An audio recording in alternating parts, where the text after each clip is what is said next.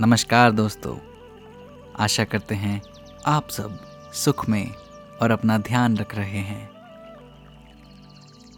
आज ऊर्जा में लक्ष्य की प्राप्ति। स्वामी विवेकानंद अमेरिका के प्रवास पर थे।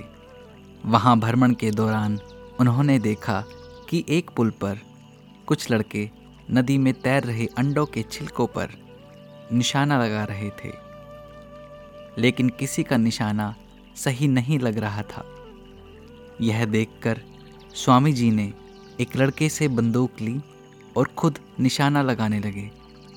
उन्होंने पहला निशाना लगाया। निशाना एकदम सटीक था। उसके बाद स्वामी विवेकानंद ने एक के बाद एक बारह निशाना लगाए। सभी एकदम सही लक्ष्य पर लगे। लड़कों ने उत्सुकतावश पूछा आपने यह कैसे किया? स्वामी जी ने उत्तर दिया कि यह सब ध्यान की शक्ति से संभव हुआ है। उन्होंने लड़कों को सीख दी कि हमेशा एकाग्रचित होकर केवल लक्ष्य पर ध्यान दो, तभी लक्ष्य भेद संभव है। प्रत्येक मनुष्य के जीवन का पर्याय एक निश्चित लक्ष्य होता है। फिर भी ऐसे लोगों की कोई कमी नहीं है। जिनका कोई लक्ष्य नहीं होता।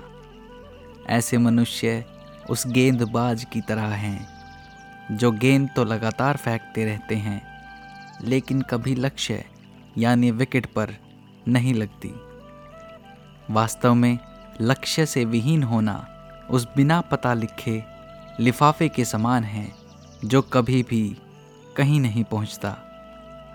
इसलिए यदि लक्ष्य निर्धारित नहीं होता है तो परिणाम विपरीत होते हैं। इसलिए सर्वप्रथम आपको अपना लक्ष्य चुनकर उसे पाने के संकल्प के साथ आगे बढ़ना चाहिए।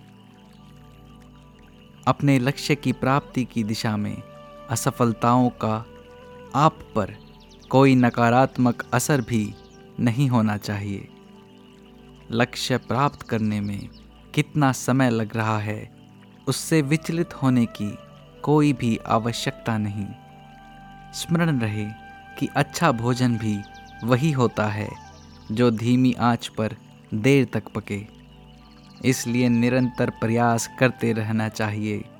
प्रयास जितना प्रभावी होगा, परिणाम उतना ही आपकी अपेक्षा के अनुरूप होगा। ऐसे में लक्ष्य को जितनी शीघ्रता से तय कर लिया जाए, उतना ही बेहतर। क्योंकि इससे उसकी प्राप्ति के प्रयास भी उतने ही शीघ्रता से शुरू हो पाएँगे।